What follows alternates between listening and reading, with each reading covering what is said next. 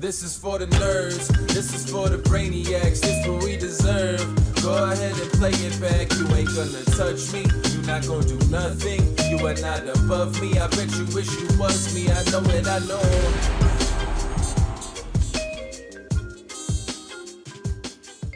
What is poppin', everybody?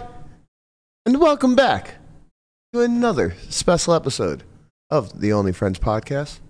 Well, you know, just me and my only friends, which includes my boy Guapito. There he is. What's poppin', Guaps? getting ready for the series, and debating on how many tournaments I'm going to play. I mean, what is that? What do you think? I mean, I think it's time to not be a nit and over start firing. over on five tournaments? I was gonna set the over under at four, I four and a think, half. I think four is a good line. Yeah. All right, all right. Well, we know how many tournaments you guys are playing. Burke. I'm not playing this year. I didn't get I didn't get any action. I'm I'm out. What Yeah. do you mean? I thought Wow. I, I thought people gave you action. No. Two people DM me, both of which were Lynn's friends. Both of them suggested they were in for 35 to 1. Crickets. It's funny because at this exact moment, you in your mind you might be like telling the truth, like you're you're like serious, I'm playing the 25k 6 max. but that's it. Look, but that's, oh, he that's did, he, I'm he playing did the- say this. once I'm for the- sure playing the 25k Yeah, 6 max. things are Here's the gonna thing. pop up. You're gonna play that 10k mil Wynn tournament. What the fuck does that have to do with the bracelet? No, he said how many events you playing. That's not an event. That's a Wynn event. Sounds like an event. That's not it. Not the same thing. It's not the World Series. Here's what's gonna happen. No one's gonna take me up on my bracelet offer, and I'm gonna win the 25k 6 max, and then I'm never gonna get a fucking bracelet offer. Meanwhile, is the that 25k. do- bad? Or is that so bad? Meanwhile, the 25k doesn't even count. So what should happen is a bunch of people take me up on the offer. I win the 25k 6 max. I'm now too rich to care about playing the rest of the World Series, Right. and they get free money. But Come on, come on. This is the why, play. why does the 25k dunk not count? 10ks and below. Oh, uh, Okay, it's it's bigger low. fields. hmm yeah, Yeah. bigger fields. Yeah, makes sense. I would take. I, I would negotiate the odds. I mean, I think 35 to one is very fair. Um, I think everybody who's talking single digits is completely drunk. But uh, you know, there's some wiggle room there. Like, uh, you know, hit me up. Maybe, uh, maybe 33 and a half to one is fair. I don't know. I'll, I'll negotiate a little bit. You know, we got this used car on the lot, trying to This- this trying is- to ship it off. I'll give you guys a little you, discount. You really want the action, don't you? You Yeah. want you want a reason to play. yeah, it is. You I want a reason, to play. Yeah, I the also money wanna and the have- bracelet and the notoriety and There isn't that much money. no. I mean, there's money. What do you mean? There's not that. much It's money? He's it's, having so much fun at Bellagio. He's no, like, it's not even that. It's it. The tournaments are not. Tournaments are not that lucrative, man. like if you're not playing high rollers, your ROIs are not very big. You know, you're gonna play what 50 1Ks this summer? No, obviously not. But Conrad might. what? Uh, so he plays 50 1Ks this summer. You know, and his ROI is like call it 35 percent. That's pretty fucking good. That's a bad summer for me. That is a bad summer. That's a bad. Well, I mean, yeah, Yeah, if I win 17-5, bad summer. right. Well, it's because it doesn't. Yeah, it doesn't translate, right? Because you go from playing super high. I mean, you play high stakes cash, and then you play mid stakes. No, of course, but like so it e- doesn't even doesn't translate. yeah, yeah, of course, I, I agree with that. But even Tell even him to. even uh even if I were playing 10ks, your ROI is your ROI is going to be lower. Like say I somehow got good at tournaments, which I'm currently not. Uh, Stop saying that. Aren't we running a tournament academy? I'm not. I Hunt is. Hunt's the one who's very good. I I. I would put Hunt in all the events that I have the opportunity Yeah. to play. Uh, he he belongs in 10ks and above for sure. He's good enough. But if say I got good and I have like a 15% ROI on 10ks and above, like still not a lot. It's a lot of fucking variance. Tournaments are hard, man. Tournaments are the dream. They're not easy. I'll tell you that much. You know what? You know what he sounds like?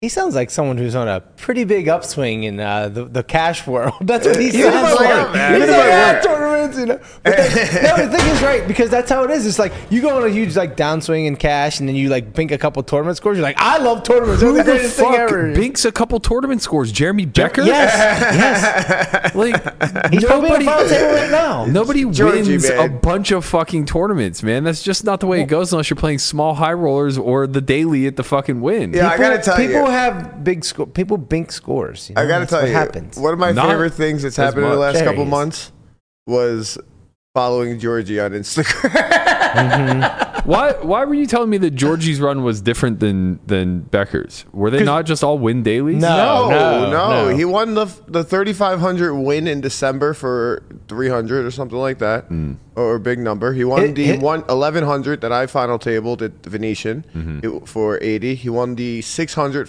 that next tournament, 600 at Venetian for like 42 or. See, 50. that's a all- sun run. right. That the, his. You want to know what his take home's going to be at the end of the year? Hundred thousand. what? Yeah, Well, I mean, Man. he, he played. he's going to Yeah, play a lot of fucking everything. buy-ins. Yeah, Yeah. He's, he, fi- he was in Florida, fired Yeah. 10k. Yeah. you You're, know. you're a mid stakes grinder. You play a million dollar worth of buy-ins, and you hope to have a thirty percent ROI. That's a great fucking year. That is a great year. But that's an impossible year to get a million dollars worth of volume in and maintain a thirty percent ROI. Not not impossible, but like you know, Yeah. There's gonna be a lot of years where you don't do that. Right. That's Uh, why me as a recreational player, I I can I you know just just play when I want and then try to hit. Listen, this is what tournaments are meant for. They Yeah. are the low barrier of entry to get people interested in the game and sink the fucking hooks in. You know, it's it's our version of slot machines. Like, oh look, a fixed cost. You might even be able to brush elbows with D-Negs.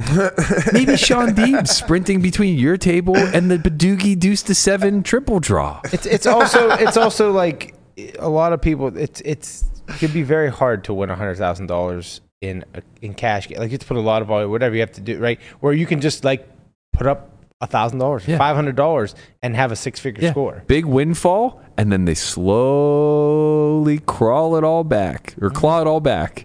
1K at a time. Give me that hundo. Let's get Put it it back in the ecosystem. Let's Hey. go. We- we love man. Tournaments are the greatest fucking racket we accidentally came across in this industry. Like no nobody at the top was like, "You know what we need? We need a pyramid scheme that everybody buys into." And no one can actually beat. Preach.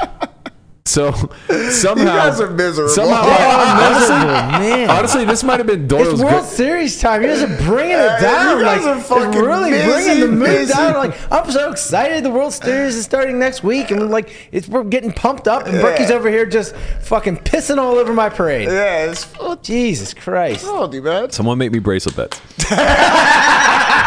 He's trying. I see what he's doing. Someone I make me what goddamn doing. bracelet bets. This might have been doing. Doyle's greatest final gift to us, man. He started this whole goddamn racket. He was like, you know what? Mm-hmm. If we do a winner take all here, ain't nobody gonna fucking win that thing, man. and then what will happen is TV will come in and we'll make it huge. We'll give them trophies and accolades and media attention. They'll be the heroes of the industry. And you know what they'll do? They'll come and sit in my fucking cash game. What if what if that was his vision the whole time? I'm telling you, man, this guy wise beyond his years. Yep. R.I.P. Doyle. I uh, I saw the the tweet he put out from the grave. it was amazing. Fucking incredible. Yeah. Markup Good. policing. Right? Mad as It's like Madison's taking strays from Doyle from the grave. Beyond the grave. Just, just Wild. Such a great exchange. I, Yeah. I'm sure it was Todd. I love Todd so much for being able to to find a little humor in such tragedy. Uh, but maybe, just maybe, it was actually a draft saved in Doyle's tweets, which would be so fucking Right. incredible. Right, yeah. That's- Speaking of uh, speaking of Todd, he opened the oh, the Knights he game. opened the Golden Knights game. That yeah, was yeah. that was pretty cool. He did the My horn. God, did if Nice. that was like public information before, the poker world would have smashed the Knights. Oh yeah, for sure, for sure. Um, I think that's my ultimate goal is to die with enough funny drafts saved that that whoever like gets a hold of my account just mass fire strays all over the place. You think Twitter I will be a thing? Uh, Yeah, of When course. you, uh, it'll be something else, I'm sure. But Yeah. I mean, I'm not I'm not far away. You're It's a not. ve- it's a very Didn't you- sad day today. I just Didn't you? Didn't you just recommend a book on how to live longer? yeah, you guys should all read it. Yeah, I think I might. I sent it to my group of friends back home. Shout out to to the boys. I, I know you guys are probably not listening, No, so Jace might be. so now I'm gonna make fun of you. Gumpy, skimpy, Bumpy, um, bumpy, and bumpy, lumpy, and gumpy. Only Skimpy has a nickname. Well, Simmons, but his last name's Simon, so Yeah. it's close enough.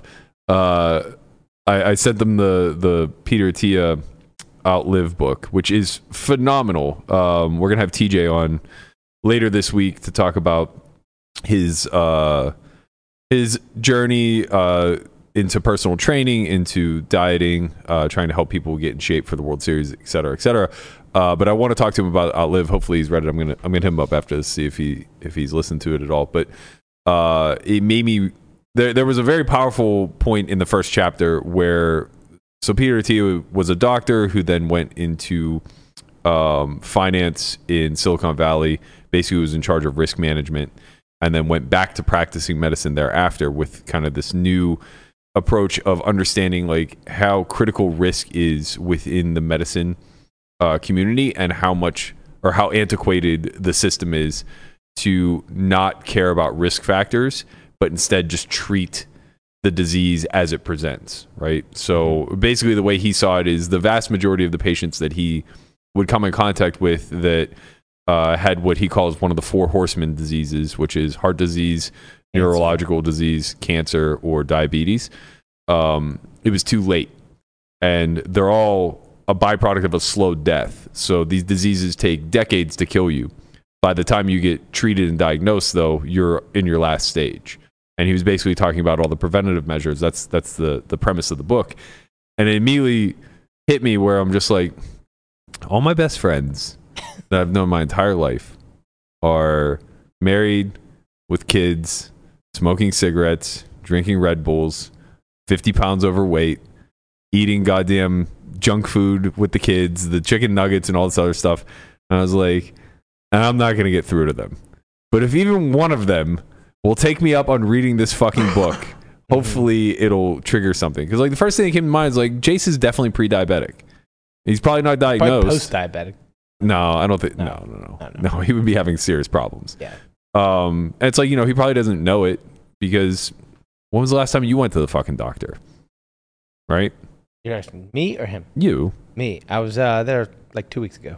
Okay. Prior. prior to that. Probably five months. Okay. I, go to the doctor regularly. I I That's the have. wrong person. uh, yeah, apparently. I I, have out of a- all of, all of your friends, I'm one of the healthier ones. Maybe. Um. Well, I mean, uh, going to the doctor isn't really even that much of a a congratulatory thing, right? Like most practicing, most general practitioners are, no offense, but like relatively useless. Yeah. They're not really interested in optimization. Same thing that like Attia was talking about. Like they're not really interested in preventative measures or optimization or anything like that. They're going to see you, they're going to look, and they're going to say, "Oh, your cholesterol's high or your uh, insulin levels are high. Uh, let's get you off of meat." And you're gonna be like, "What the fuck? Why meat?" Yeah. right. when it should be like you know let's get you off processed foods let's get you Mhm. off sugars Right. whatever so i mean you know it, everything comes with a grain of salt um That you put on your meat. right exactly and uh truly like the the medicine industry is so vast that whenever you're going through the schooling a lot of it is glossed over nutrition being one of the biggest ones um uh, we have a pt friend who plays pickleball with us and this isn't really that big of a deal it's like not that much of an oversight but it it, it was jarring to me uh where we, we were having a discussion and he goes he goes well uh carbohydrates are um three calories per gram and i just No. looked at him i'm just Even like I know that's not right. I'm like, it's four. Four. And he's like, is it? I'm like, yeah. Like, Fat is nine. Come on, man. You're you're doctor adjacent here. We should we should know these things. Right? Carb, Eh. carbs and protein are four, Four, and yeah. then fat is nine. You'd be surprised how much stuff just gets looked up No, immediately. I know. That's that, that's what I'm they just saying. everything's Googled and they feel comfortable to translate. Well, it's not even that. It's just that like he was like, we never took a nutrition course. Right. Like I only know that from reading something in passing. Yeah. It's Wait, not a like gram was of fat is how many calories? nine. Um, and that was the point he was trying to make is that you know fat is more caloric dense, calorically dense. But uh, in any event, like I'm I'm I'm seeing that the optimization industry is going to really blossom. I think in the next ten to twenty years, especially with the advent of AI, because I think that AI will advance. mm, maybe this is a bit of a stretch, but uh, my best guess is AI will force advancements on medicine. Right, like we're just going to get more clinical once we have machines that are capable of doing what the doctor does, whether it's diagnostic medicine or uh, surgery, which we you know we already have a lot of robotics that, that can kind of go into that realm as is. Um, where I wonder, like where the the dirt meets the road, so to speak, is that's not very profitable for the industry, right? Like a lot of the the objection to to medicine now is that it's just pharmaceutical and it's treated uh, with band aids. So it's like if AI does push this advancement in, you know, maybe curing cancer or uh, at least finding uh, preventative care or ways to discover it much much earlier. Uh, how does that play with an industry that is heavily incentivized to just kind of market and sell Right. drugs and solutions in a bottle? You know, uh, so I, I think that at some point this industry is going to reach a crux where something has to give, and I don't know if that will be government involvement, which I feel like our medicine industry is very different than most others. I, I don't.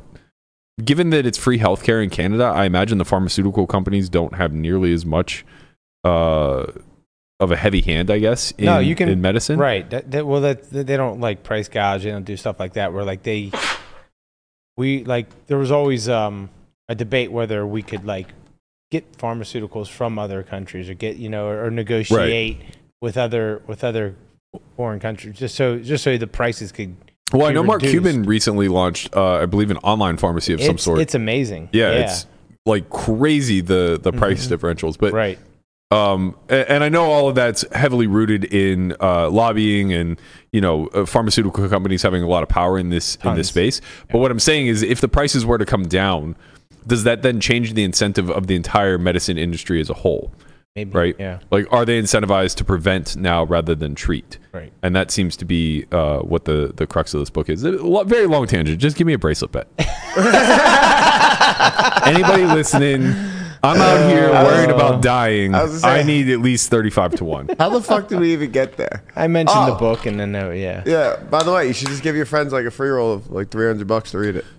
Yeah, you're right. I you're right. I didn't incentivize them enough. I Yeah. offered to pay for the book. That that's, That's not, not good no, enough. no. That's, That's not definitely not good enough. No, hell no. I, I think you're right. I'm and yeah, they're they're definitely money motivated. Yeah, like 300 if I bucks. put out if I put out like 1k bounties of like if you read this and pass a quiz, I will give you a thousand dollars. I'll do that. At least half of them. It's a group of six. At oh, least will. half of them will read it. The problem is, I think the half that will read it It won't are the pay. half that don't need it. So, like my friend Randy's a personal trainer. He'll read it. Right. He was like the one that responded Yeah, of like, course. in the group. Lamanna will read it, and then Glenn is like 185 pounds of pure shred. Yeah. like he'll read it. It's like, no, you were the three that this was not aimed at. John, John, Jason, Skippy, and Skippy. Jason, I'm calling you fucking out. read the goddamn book. Uh, only one of them smoke, which is good. No, John smokes. No, John does he? smoked his yeah, whole life. Oh, yeah, he did. Maybe does he? He has two kids and one on the way, man. He's been fucking chain smoking when no one's looking the entire time. Uh, Poor oh, guy. man. funny. Shout out to John. Congratulations on the one on the way, big guy. That's right. I know that was unexpected. You don't know that. No, I do know that. Okay. Oh man. All right. I guess let's get to the Little shits. happy accidents. Oh man, there's so much shit's going on. There was a happy accident this weekend uh, in the PGA Tour Championship. I'm not sure that was an accident. That was pure skill, man. Well, I guess. Clunk. So I don't know. Do you guys know the actual backstory of how he got into the championship? I don't. Okay, But I don't either. Um, I was trying to figure out in my research, but everybody's heavily reporting on all the things that occurred. yeah. Right. So there wasn't a lot of like backstory Seconds to this. ago at the 15th. The fairy tale story gets better. The hole in one.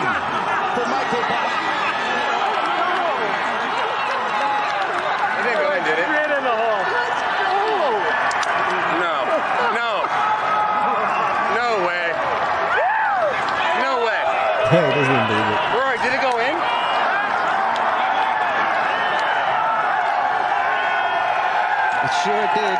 Dumped it.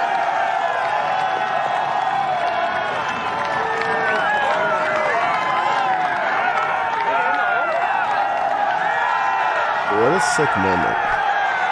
What an absolute sick All right, moment. so Michael Block is a 47 year old club pro who managed to not only get his way into the PGA Championship, but gets paired up with Rory McIlroy, which in and of itself just like has to be an insane experience. yeah, Then he aces the 15th on his final day. And to top it all off, he manages to get up and down for par on the 17th, which clinches him a tie for 15th place, guaranteeing him a spot in next week's. no, Next for year's. the qualifier for the 2024. Yeah. for Oh, okay. So, So- I misread this article then. So I wonder if that qualifies him also for the rest of 2023. So what I read is that he receives a PGA Tour exemption, uh, which, yeah, I guess since this is the championship, the new season now begins next week. Oh, okay. Yeah. Well, That must be what. So I, I didn't understand what the exemption meant. I didn't know if it just meant one more event or if it meant the entire schedule of the PGA Tour next year. yeah, he won a 350k too. Somebody just put it in there. Oh, That's really? Pretty sick. Yeah, that is And really sick. So that's like the other sick Bro, part. he's probably making like 50 bucks an hour teaching golf lessons. so that's the other sick part about this. Like, he immediately is going to have paydays. Yeah. Like every event, he's already like. Well, it's like make the cut, right? Yeah, In- in- well, or whatever is, it it- is. is that how it is? I- I I, make think so. like that, yeah. uh, I think some guys get appearance fees just for going. Okay. So I think like Tiger in the past, maybe Tiger's a bad example, but I, we used to play with a, a, a golf pro um, at Red Rock. I can't remember his name, but he Oh, would yes. literally just go for the like he would never Mhm. make the cut. He would just go to get his appearance fee. It was like five to fifteen thousand. Yeah. Shooter McGavin. Not Shooter McGavin. Shooter. By the way, one of the best Twitter follows on Oh, the yeah. entire app. Mhm. Shooter McGavin. This this guy is incredible. Um, I know this is going to get us demonetized, but I, I do want to watch his uh, his call it post game interview. Uh, very very heartfelt. You said it yesterday that this was the best week of your life. What do you call it now? Thanks, Amanda. I appreciate you making me cry. Um, uh, it's it's amazing. Uh, I'm living a dream. I'm making sure that I enjoy this moment. I've learned that after the my 46 years of life, that uh, it's not going to get better than this. There's no way, no chance in hell. So uh, I'm going to enjoy this and thank you. We have loved watching you soak in every moment, and the cherry on top was what Jim Nantz called an all time up and down. This par save right here. What did you see? I hadn't made very many putts today. I, I rolled it the same the last three days, and today, just for some reason, the ball was going over the lip, and uh, that one snuck over the lip, and it made my day. And Rory was awesome, man. Everyone was awesome, and uh, I can't thank everybody enough for being so cool to me. And cheers to the 29,000 uh, PGA Tour professionals, PGA professionals in the world. I uh, it's for you guys. We cannot wait to see you next year. No qualifying necessary. That par save locked you into a top 15 finish, which means we'll see you at Valhalla. Music to my ears, my friend. Music to my ears. Thank you. Congratulations, Michael Block. You have been tremendous to watch all week. That's such a that's such a great sports story. Like, um, it's crazy because obviously golf requires a certain set of skills, right? But there are a lot of scratch golfers out there that, that aren't making the fucking tour. Right. They're they're never getting really a shot. Maybe maybe there aren't a lot. I don't know how hard it is to be a scratch golfer, but uh, I personally know a handful of scratch golfers, and like they're just out hustling the fucking Vegas courses. so to get that opportunity at the age of 47, nonetheless, Yeah. Him and Drew Maggi are starting a podcast together. who's Drew Maggi? the the guy the dir- the the guy who was in the uh, minors for so long and then Oh. to the Pirates. Yo, that'd be funny as fuck. yeah, it's called Dreams Dreams Do Come True. The Dreams Do Come True podcast. LeVan out Oh, here man. cooking. Levan- Levandra's got some ideas, man. We're about to start a media. Uh, you've heard of the athlete. Now you you, you got the Only Friends uh, sports section. You know, right. Dreams do come true. I love it. Who in this room would be most likely to cry if they won a uh, if they won a bracelet? Yeah, definitely LeMay. Me. Uh, definitely Conrad. Not You me. guys are bugging. The Yeah. answer is definitely not me. It's Yeah, I- I kinda definitely. figured it would It's be. it's it's I'm a about to mirror- cry at that yeah. guy's acceptance Yeah. speech. Uh, well, that's that's different. Like, yeah, if I were in his shoes or like Drew Maggi's shoes, that would possibly make me cry. Because Mm-hmm. you're accomplishing something that like was so close but so out of reach Right, forever. for so long. Yeah. bracelets.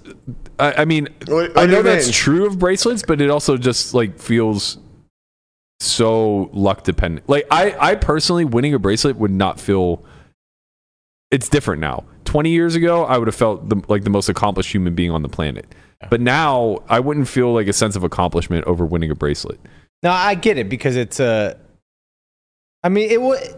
It depends, right? If if you put like, you put your full focus into like tournaments and the World Series, and then you you know you, you play for so long, and then you you bank one. Yes, I think because because that. But like if you're just playing and then just like you hit one, it's like all right. Well, Yeah, I mean, Your 20 years ago is Yeah. my today. Yeah, I get that. I understand that. And this is what you're dedicated to, and you know, life hasn't smacked you down quite enough yet. Well, But, but I guess from my, from like my standpoint, it's like I have two thirds where I thought I played really well and didn't make a mistake to bust, Yeah. right? And one of them, I had like seventy percent of the chips in play, ten handed, seven handed, Mhm. and three handed, and then just like lost flips to bust. So it's like if I win that bracelet instead, do I suddenly? Well, that's the thing. Like with you, winning a bracelet is not going to define your career. No, no, no. Of course not. But I, I guess know, what I'm putting out is uh like for him, this accomplishment isn't luck based. Right. Right. For Maggi getting called up and that then actually getting a lucky. sure, yeah, yeah, yeah. Like him, him qualifying moving forward is luck based. I know. I know. But like him getting on to the to the championship round or whatever Mm-hmm. was, was largely determined by skill. Uh, and, and of course, there's always going to be a little bit of luck involved. But the point is, he didn't have to win the PGA Championship for his moment to be realized. Just like Drew Maggi didn't have to hit a home run his first major league at bat and then stay up in order for his dream to be realized. Right? Right. Like just that cup of coffee was enough. Yeah. And he'll be able to hang up his cleats and say like, "Job well done." Right. in poker it's very different like we memorialize WSOP bracelets but it's like you don't suddenly become an established pro because you win one Mm-hmm. and you don't suddenly it- it's not necessarily a total reflection when Jason won his first last year in the um did he win the heads up last year or was that 2 years ago what did Dan Smith win his bracelet in last year the heads up right yes. yeah, so back to back years, those uh, maybe that wasn't Jason's first, but I thought it was. Uh, but like back to back years, those two win the heads up. And for Dan, at least, it was his first bracelet. I thought it might have been Jason's, but maybe not. Maybe it was his second or third. Uh, as well as like Foxen winning the 250k last year for his first bracelet. Those are all reflective of a long career of hard work, dedication to their craft, and it really is reminiscent of like what they're truly skillful at, right? Yeah. Um, I, I think like if I go out and win a bracelet, sure, those still those things still hold true. At some point in my life, I was more dedicated to MTTs than I am now, and playing MTTs is still a reflection of playing poker. Right? There's still an underlying skill set there, albeit it's a bit different as you're on varying stack sizes and you have to consider other things. But at the end of the day, it'll be a fleeting moment. It will just be another. Uh, it'll be another bullet point on the resume. I think you say that now, but like when when the moment comes, it's gonna feel slightly different. Nah, I was there when Brent won his, and That wasn't you winning yours. no, I know, but like even at that point, uh, that was 2013, I think. Uh, no, no, 2011, I think. Um, yeah, I, I just didn't feel like any sort of jealousy or or anything like that. I did when Fildo made the final table of the main. That was different, Mm, but that's feel, because it was infinite money. Right. you shouldn't feel any jealousy. No. Well, you should if it's a if it's an achievement that means that much to you. This fucking cat, man. yeah, I don't know about that. No, like- No. no. Like I, I think like those. Are I your can tell you right now, if my best friend got called up to the Pirates, I'd be fucking jealous. I'd be wondering where my life went wrong. You know, especially if like he didn't care.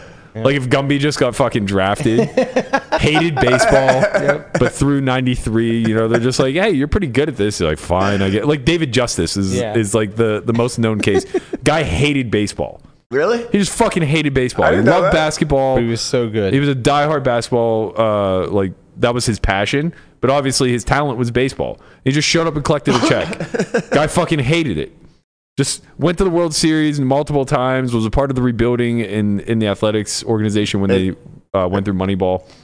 Oh, he was. Yeah, they- old old they- man justice. I Yeah, thought it was called like his him, yeah. last season. They, uh, th- I think they he had come from the Yankees at that point. Okay. Um, I think he was on the Yankees World Series team as well, if I'm not mistaken. Um, he may have been. I no, I don't think yet. Yeah, was. maybe not. I, I can't remember, but he was a journeyman at that point. Yeah. like he was a he was an integral part to a winning team. Like he fucking just got got it done, Yeah, and the guy hated the game. That's crazy. I didn't know that If I were his friend, I would just be like, "Fuck you, man! Like, go be good at something else." That's pretty crazy. That's why I don't take up golf. You know, what if I'm just fucking great? Golf is great. I love golf. What, what, if, I'm I were just just great, great? and I hate it? You know, I want to start playing golf more. I'm here to struggle at pickleball instead. Golf's fun. I want to start playing more. I don't. I, I really don't. I hear Landon's pretty sharp though.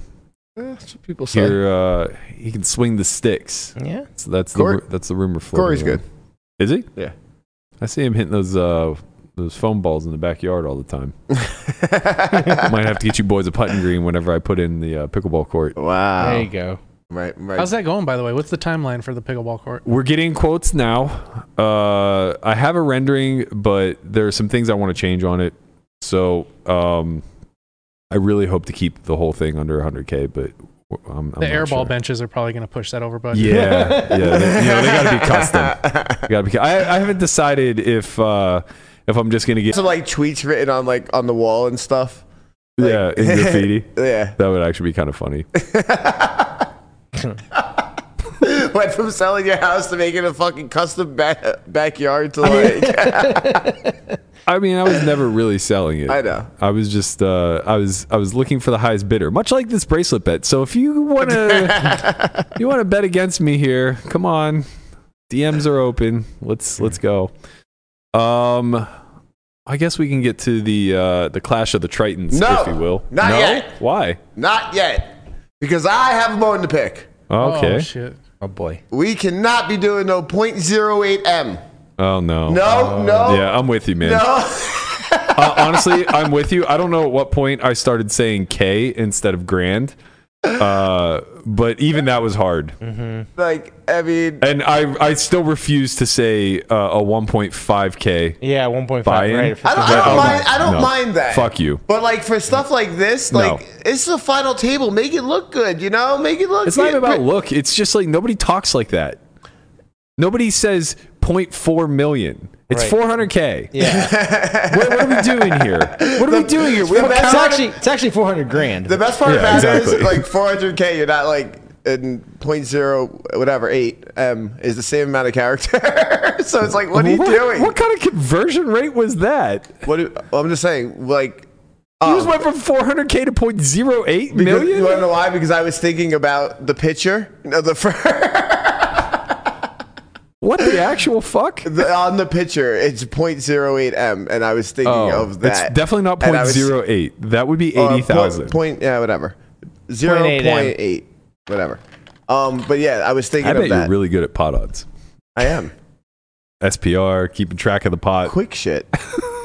but I have a photographic memory, so when I started looking at that and I was listening to you, what you were saying last, Mhm. yeah, it's fucked up. Who did this? Oh yeah, so um, this was um, Canterbury. Somebody in Canterbury did this. Sounds I like some think. northern shit. Yeah, it was some northern shit. Take that shit to Canada. And, guess who won? Who? This guy Blake Bohn. He wins every Oh, yeah, I know tournament him. there. he I, I don't. I don't necessarily know him. Know him, but I recognize the picture. He wins every single tournament that I feel like casino. Canterbury's churned out some pros over the years. That's in Minnesota, right? Yeah. Yeah. I feel like it's really. Uh, I think young Chris K used to grind up there. Really? No, No. no, he was a Rhode Islander. Yeah, I know, but I think he went there when he was 19. Okay, maybe. I'm not positive, but I know. I, I'm pretty sure they're under 21. Okay. Um, again, not positive, but Yeah.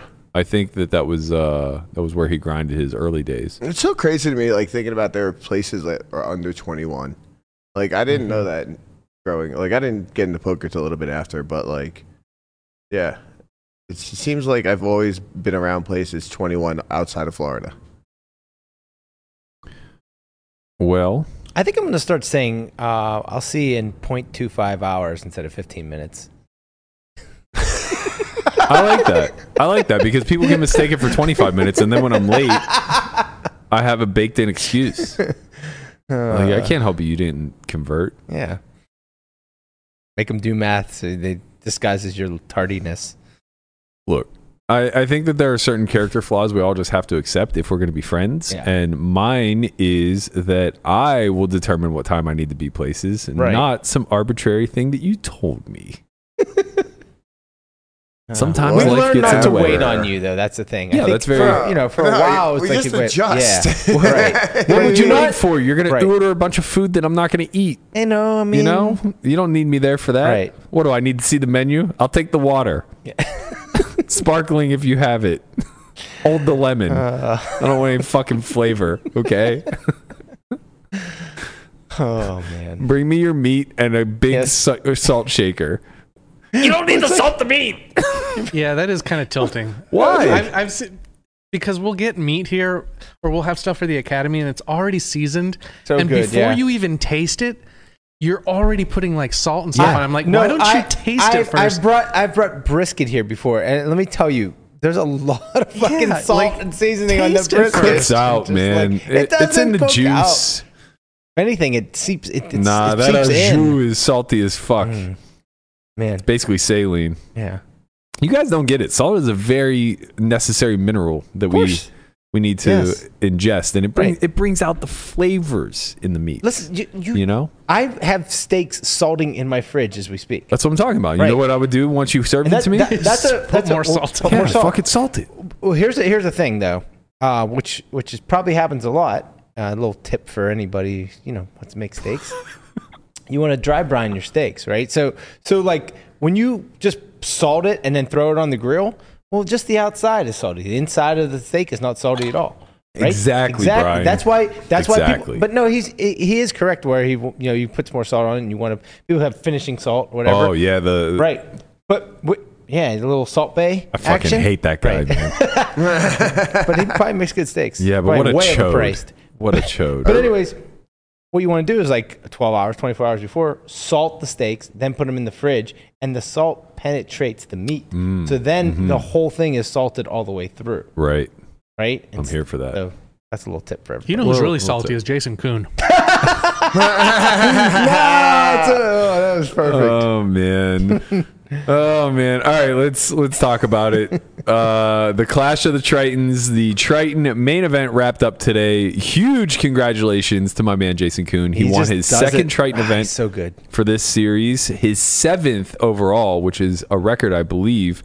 It was. It was a record at six, I think. Do you think he will Took it back Do you at think he will surpass Do you think he'll win more Triton events than Phil Hellmuth wins World Series events? Yes. Yeah, I think so too. absolutely. Actually, actually though, I don't know, man. What do you mean? He's is what 18, Yeah, but and these things happen four times no, a no, year. no. Hellmuth had 16, but It's- but it happens four times a year. That was Yeah, four times a year. I don't and know. The, and the fields, Fields are, are small. so much smaller. He's got a second aren't kid on the way. I don't know how much more he wants to keep doing this. He loves I, it, man. yeah, I He don't loves think it. I don't think Koon's I is think the he wants to person keep that doesn't doing want it. to stop. uh, Want to stop playing. I don't know, man. I don't know. You get into that high roller lifestyle, and you know you're living on the turn of a card for a majority of your life, and then suddenly you find your significant other, his uh, I believe his college sweetheart. Yep. They have two beautiful children, or one beautiful child, and one on the way. He's got everything he wants, man. Might be good at seven. But he's just sharp. He just wants to play the game. Yeah, He might just want maybe he wants to play a bigger game. Go out on I mean, that's a pretty fucking big game. 100K buy-in. Yeah, but poker, poker compared to like the other games available in life is so small. You know, that is kind of true. Yeah. you know, like imagine we all just passed up on tech jobs and finance and you know all these other big industries where they dwarf us. Mm-hmm. The entry level money is more than the best of us can make. So who knows? But uh, yeah, him and podcast friend Dan Smith, pickleball Dan, if you will. I, you know, uh, I, I got, I got to say something here. I like both of these guys a lot. I hate it when mom and dad fight. it makes me uncomfortable. Uh, it makes me really uncomfortable. But but I I wasn't gonna take sides, but the more I think about it, I got to take Dan's side. I am. Wow. us- Go on. Wait, because it's not why you think. Okay. It's not why you think. Okay. Jason Jason's an absolute beast, right? He's a crusher. He's one of the best in the industry. Pickleball Dan is just out here trying to have a good time with his recreation, you know, enjoying himself in a little 100K, spending some of that pickleball sponsorship money. you know, he's not a pro gambler, so to speak. He's out here fucking dinking on people. Yo, tell that to the fucking trading commission that wouldn't let him sign up as a rec. That's true. That they, is they true. don't know that he's pickleball Dan, bro. That that is true. He should have sold the pickleball Dan angle a lot, a lot fucking harder. he should have made a video of him playing pickleball, like a full. That would be so great. That'd be so great. Like just a one shot where it's just getting like each stroke, you know. And then he turns to the camera. and is like, "Hi, I'm Pickleball Dan. you may me, you may know me from such prop bets as losing to a man with a frying pan." Oh uh. man, I'm giving him a hard time. I truly do love Dan to death. I I th- I was very uncomfortable watching this encounter between the two mm-hmm. of them, and like the thing is that I get it. Uh, Are they? Are they they're, they're friends outside? of We've this, all like, known each other for Yeah, so that's what- fucking long. They've been playing right? together for the better part of a decade. I Let's, get, let's get it from both sides. yeah, let's roll the clip before we really dissect it. I think I'm allowed to ask for a moment. People can reject it, and I will say you're the only person this whole week who berated me. Buddy, I had two VIPs, not one, but two come up to me and say how awful it was playing with you because you berated them for having a conversation on a live poker table. If you want to have that conversation with them, that's fine, but you act like this is a one-time occurrence. You literally do this every time we're playing. Doesn't matter what the stake. Like, it's obnoxious, man. You got five time banks, you got 20 bigs, you know what you're going to do. Like, you know, it's just like, it's just obnoxious. This is what we do for a living, like, learn how to operate. I think if you wanted to address that point, you could have said it in a much kinder way away from the table. Buddy, Um, you're but the okay, one I who's hear out of you. line. You're the one who's out of line. You do, you literally do this all the time. Let's get some drinks.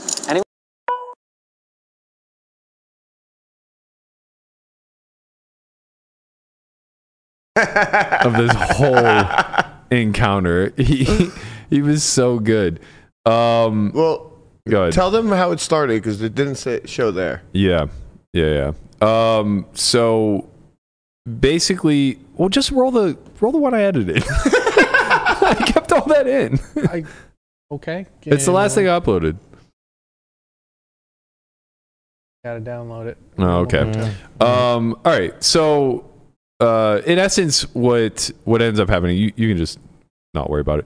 Uh, Dan just asked for the table talk to to kind of subside while he was making a decision. Um, and the thing is, is that I get it from both perspectives because the actual strategic decision that Dan had to make was rather trivial, right? Like he had 17 big blinds, pocket nines after Steve O limped the cutoff. Like he's just Yeah. all in. Mhm. Uh, rather trivial decision.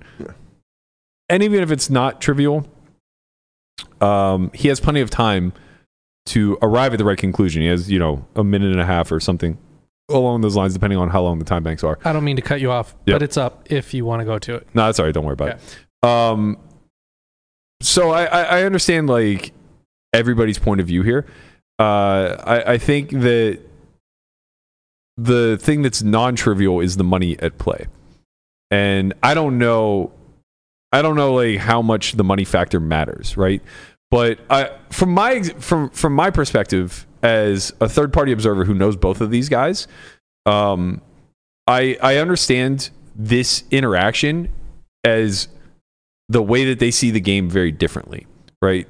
I've talked a fair amount of strategy with Jason and probably more pickleball strategy than anything with Dan. um, but just like knowing both of them and the way that they approach studying the game and every, like Jason is very uh very mechanical, very very precise, right? Like he's put in endless hours of work to become a very technical player. And for him, I think a lot of these decisions just are relatively automatic. I get the impression that Dan is very studied, but also a lot more on the exploitative uh, spectrum. And something weird happened, right? Like Steve-O limped the cutoff. That's that's definitely not going to be standard practice at a 100K final table. Um, so I think that like in this particular instance, Dan sees it through the lens of I want to get this decision absolutely correct every time that or, or, or this one specific time that I'm put in it. Where Jason sees it as uh, just another decision in a vacuum that you're going to make endless amounts of time, and you just always choose the option that produces the highest EV in a vacuum, right? Which is jam, right? Uh, so I, I think that that's where the frustrations boil boil up from both of them. I, I think that uh, I understand both of their perspectives. Lamanna and I were in this situation maybe ten years ago or so. we were we were at the Venetian and we were playing a 10-20 game that um, Gabe Thayer had been putting on. So he was the early version of the game runners, Okay. right? Uh, for whatever reason, and honestly, he fit the profile so perfectly. Like he's literally every game runner I've ever come in contact with. Talks a big fucking game and plays zero goddamn hands. Like that's that's Gabe to a nutshell. That's Harrison. That's Doc Sands. That's everybody I've ever seen run a fucking game. They just talk a whole lot Well- and then they never play any fucking hands. JRB. Jeremy's the only exception, and it's why he's the goddamn best. Yep. He's the goat for a reason because he is always putting himself on a razor's edge of being broke. It's true. But he has the best games, and and that's a big reason why. So Gabe would get these like 10, 20, 25 game, 25, 50 games running. Uh, often at the Venetian and built around Jamie Gold. Okay. So this particular session, it was built around Bob Bright. So it was me, Brian, Bob, Gabe, a handful of other like 5'10 Venetian recs. We're playing 10-20 uncapped. Relatively big game, but like not astronomical. It was just big for us at the time. Might have been like 2010, 2011, something like that. So Brian's in the three seat, I'm in the one, uh, and a pot is happening. I don't even want to qualify it as a big pot. Okay. It's just a fucking pot. and to be fair, the two seat is involved, who's between us. Gotcha. Um, but he's involved with Gabe or someone else who's completely across the table. And it's not the two seat who's making the decision, it's whoever's across the table. So Brian and myself are talking, and Bob Bright, I believe, is uh, in like the four, and he's also in the conversation. And Gabe just like, he might not even been in the hand. It might have been like the two Yeah. seat and somebody else. And Gabe just like yells at us like we're children. Yeah. And I just look at him, I'm like, fuck you. I'm 30. That's great. What are, what are you, what is happening right now? He's like, there's a big pot going on. It's like, bro, shut the fuck up. like, yeah, there's a pot taking place. And yes, we're carrying on a conversation.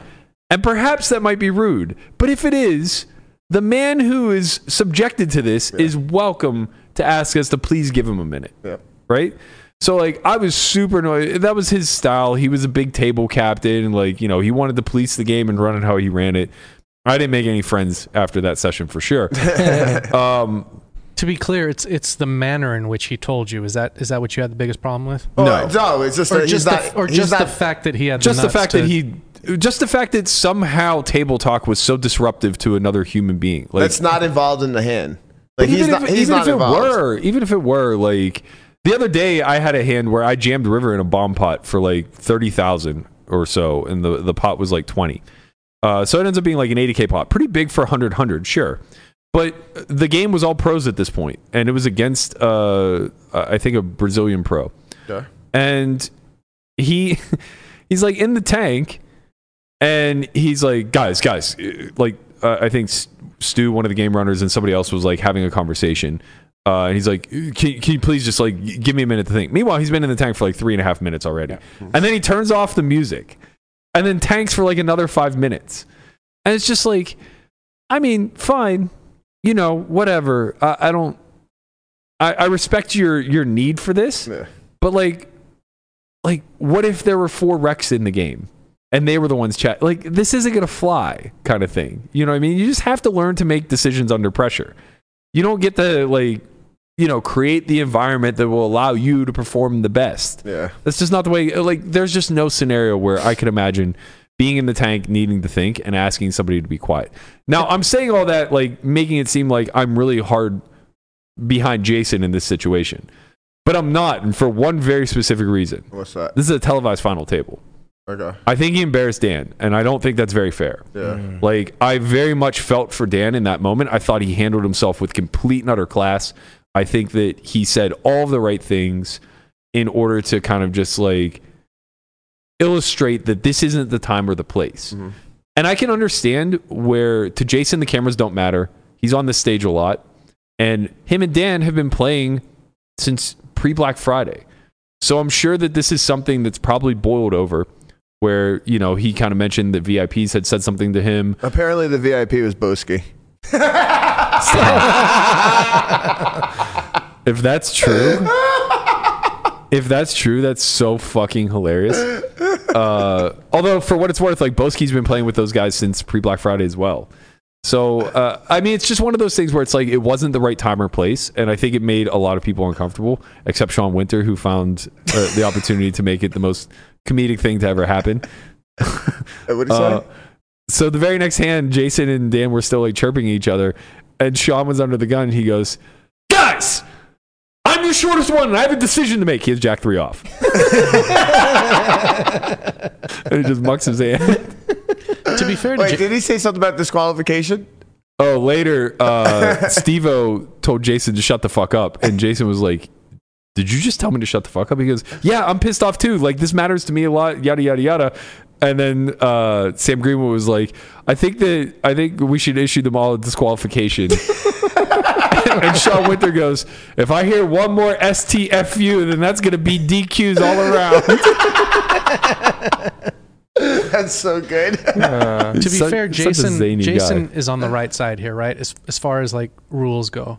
Um, No, there's I nothing, think Dan is on nothing the right stipulating side. that. no, I mean, I don't think. I think Dan could ask for his moment. I Right, think 100 can- percent Dan can ask for his moment, and I think he's well in within his right. Okay, but what I'm talking about here is the actual rule. So there's nothing to say that Jason can't just say, actually, no, I'm going to keep talking. I'm not breaking any rules. I think most floor people We're talking about etiquette, right? Yeah, but I think most floor people will um, will enforce etiquette in a very loose gentleman's agreement type of way, where they'll politely ask Jason to stop, and if he's like, If he's being obnoxious and being really loud, that's one thing. But if he's well, just it's subjective though. yeah, it's, it's just like it just it's a, please sli- it's a give him slippery one slope minute. to to uh, to enforce, then.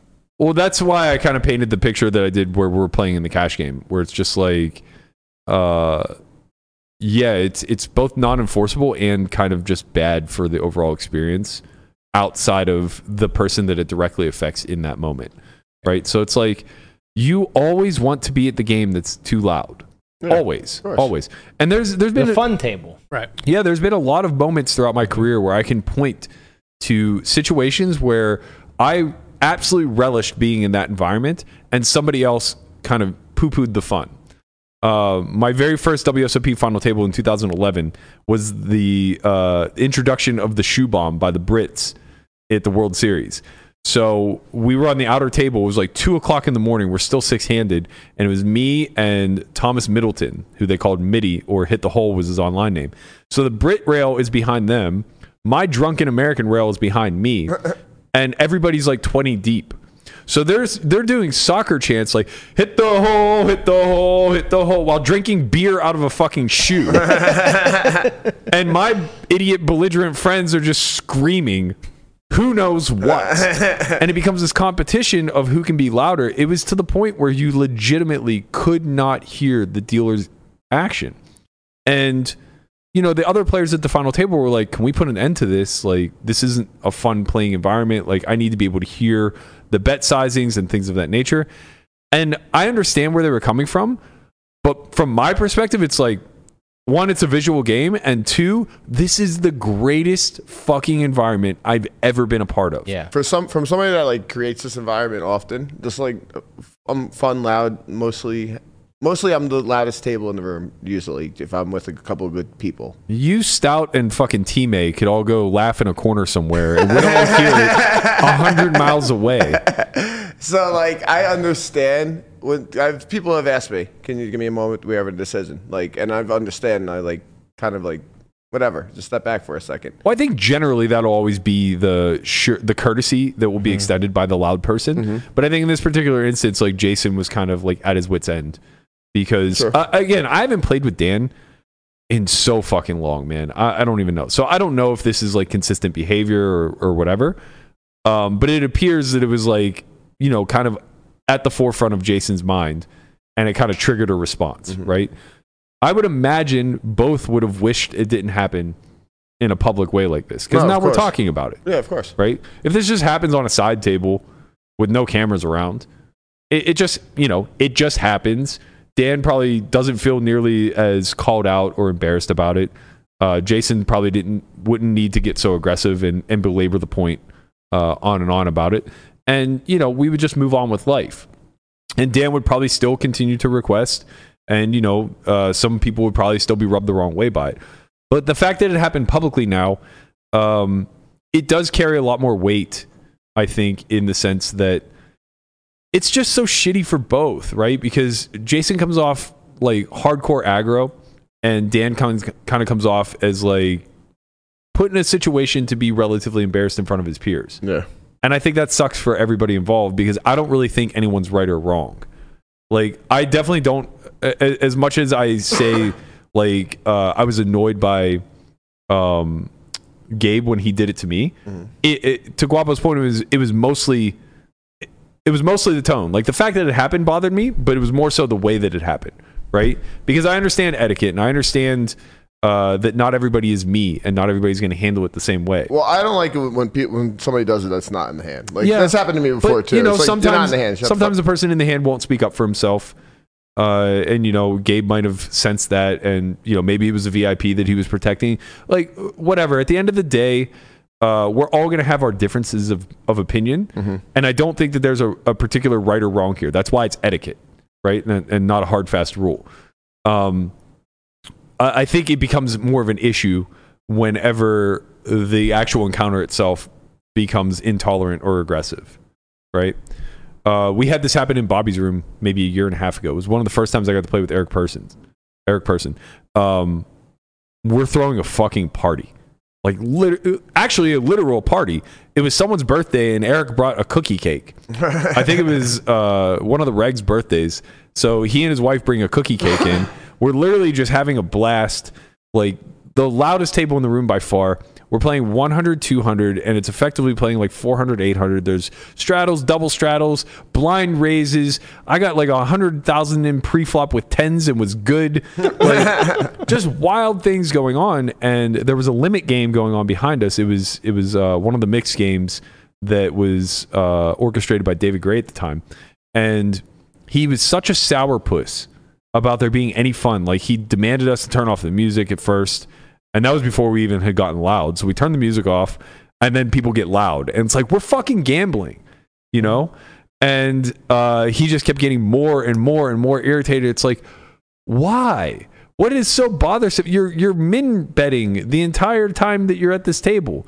You know, you're you're clicking min raises, you're calling min bets. Like, yeah, there's gonna be a lot of variance, man.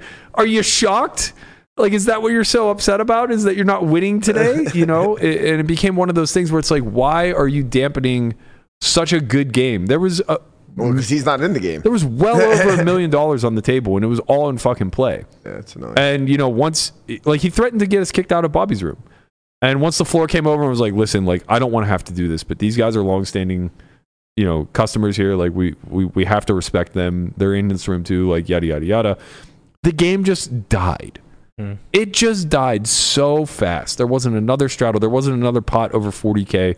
Like all of the all of the air was just sucked out of the fucking room. And it's like, man, you just don't ever want to be in a gambling environment and have that be the case. You don't want to sterilize it.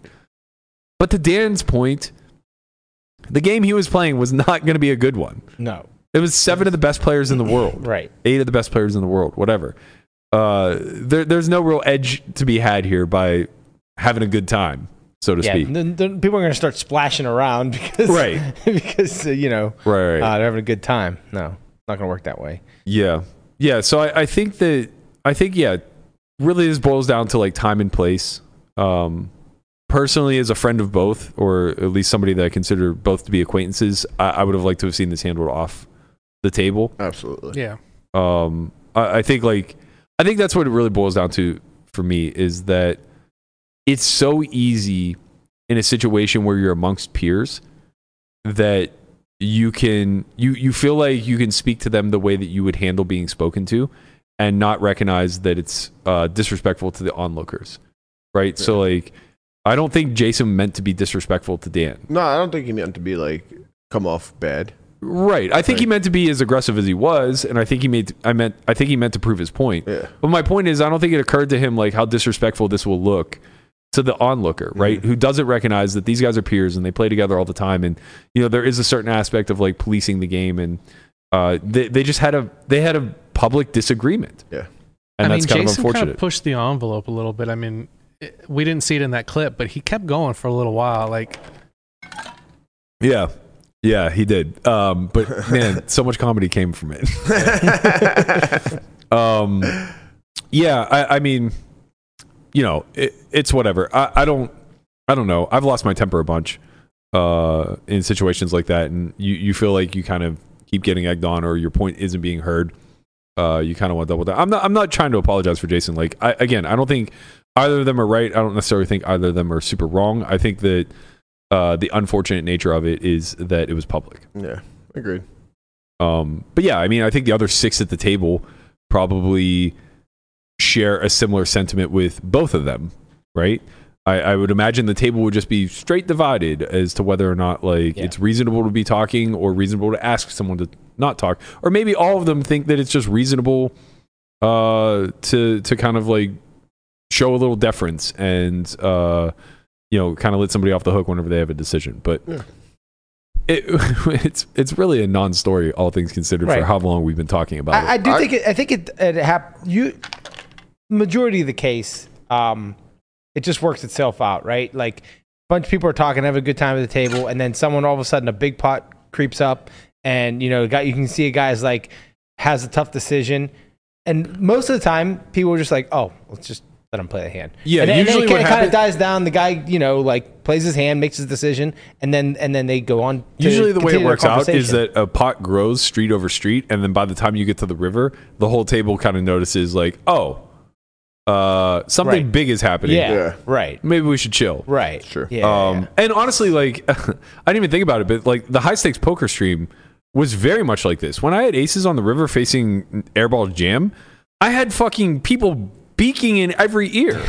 you know, like Yeah. Nick and Lynn are just like cackling in my left ear. Doug is like, you know, doing his thing in my right ear. Persson's yelling across the table. And I'm just, Yeah. you know, whatever. Like, you it- knew that was going to be the environment you were in, right, though, but it no also what, had right. zero fucking impact on my decision. Yeah, Right? It's just like my hand calls some of the time, and I just need to decide if I want it to be now or not. right shouldn't have been. And that decision isn't gonna, yeah, that decision isn't gonna be affected by right, anything going on in the environment other than trying to pick up a tell on Nick, maybe. right, Um, so it's like, I, I think a lot of this does boil down to the places where you need to show the most deference are to the people who have the least, um, let's call it the least pre-programmed strategy.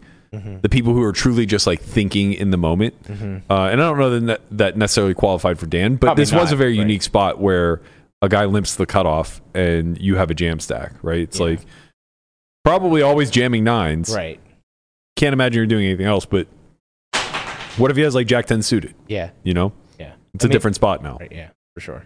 And it's, I mean, very big situation, right? Final table, hundred k, a lot of money in the line. Yeah, where, wanna- where did wanna Dan end up finishing? Uh, fifth. He actually Koon knocked him out. Of course. tens versus ace queen, or ace Oh, queen that- versus tens. That's that's the last thing. Uh, Shaun Deeb actually said the funniest thing I've ever seen him say. Uh, I don't I don't know why people think Shaun's funny. He's just not. But this was hilarious. Uh, so Dan tweeted, "Chidwick gets introduced at the final table as one of the best players of his generation. I get called an avid chess player." And he puts up a middle finger emoji. And like I know Dan's humor, he's definitely running a bit here, and Yeah. he's been doing it for three days. It's fucking hilarious It's, it's pretty good. and Ali like was very apologetic in his response. He's like, "Super sorry, like I was just trying to switch it up and make you the grandmaster of poker, yada yada yada." And Dan goes, "Just busting balls. Much respect. You're great." And Deeb goes, "Are you sure? Because he's always talking when you're mid hand."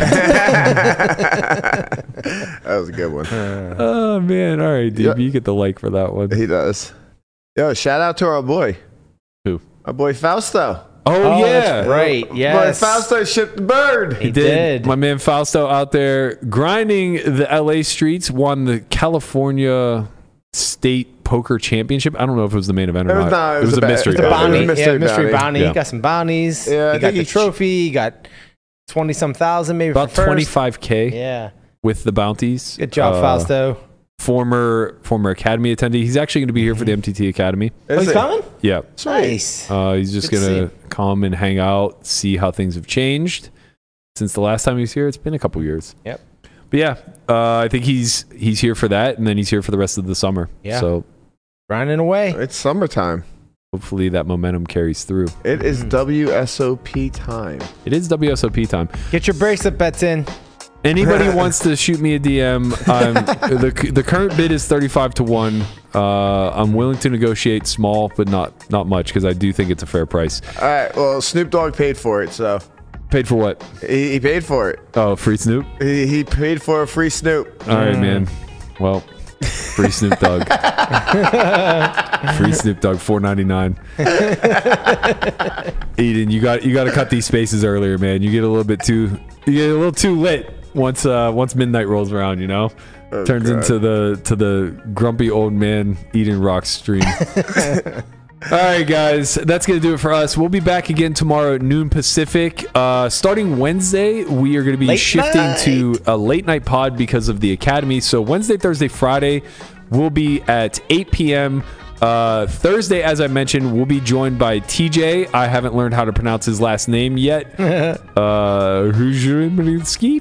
Yeah, that sounds right. Uh, That, that's it. We'll be talking all things fitness and nutrition then. And then next week, WSOP is here. So our new time will be 10:30 a.m. Pacific throughout the summer. Be sure to tune in. We're going to be giving you guys all of the highlights and the fun things that are going on behind the scenes at WSOP. Thank you guys so much for joining us. We'll be back again tomorrow. We'll see you all then. Later. Peace.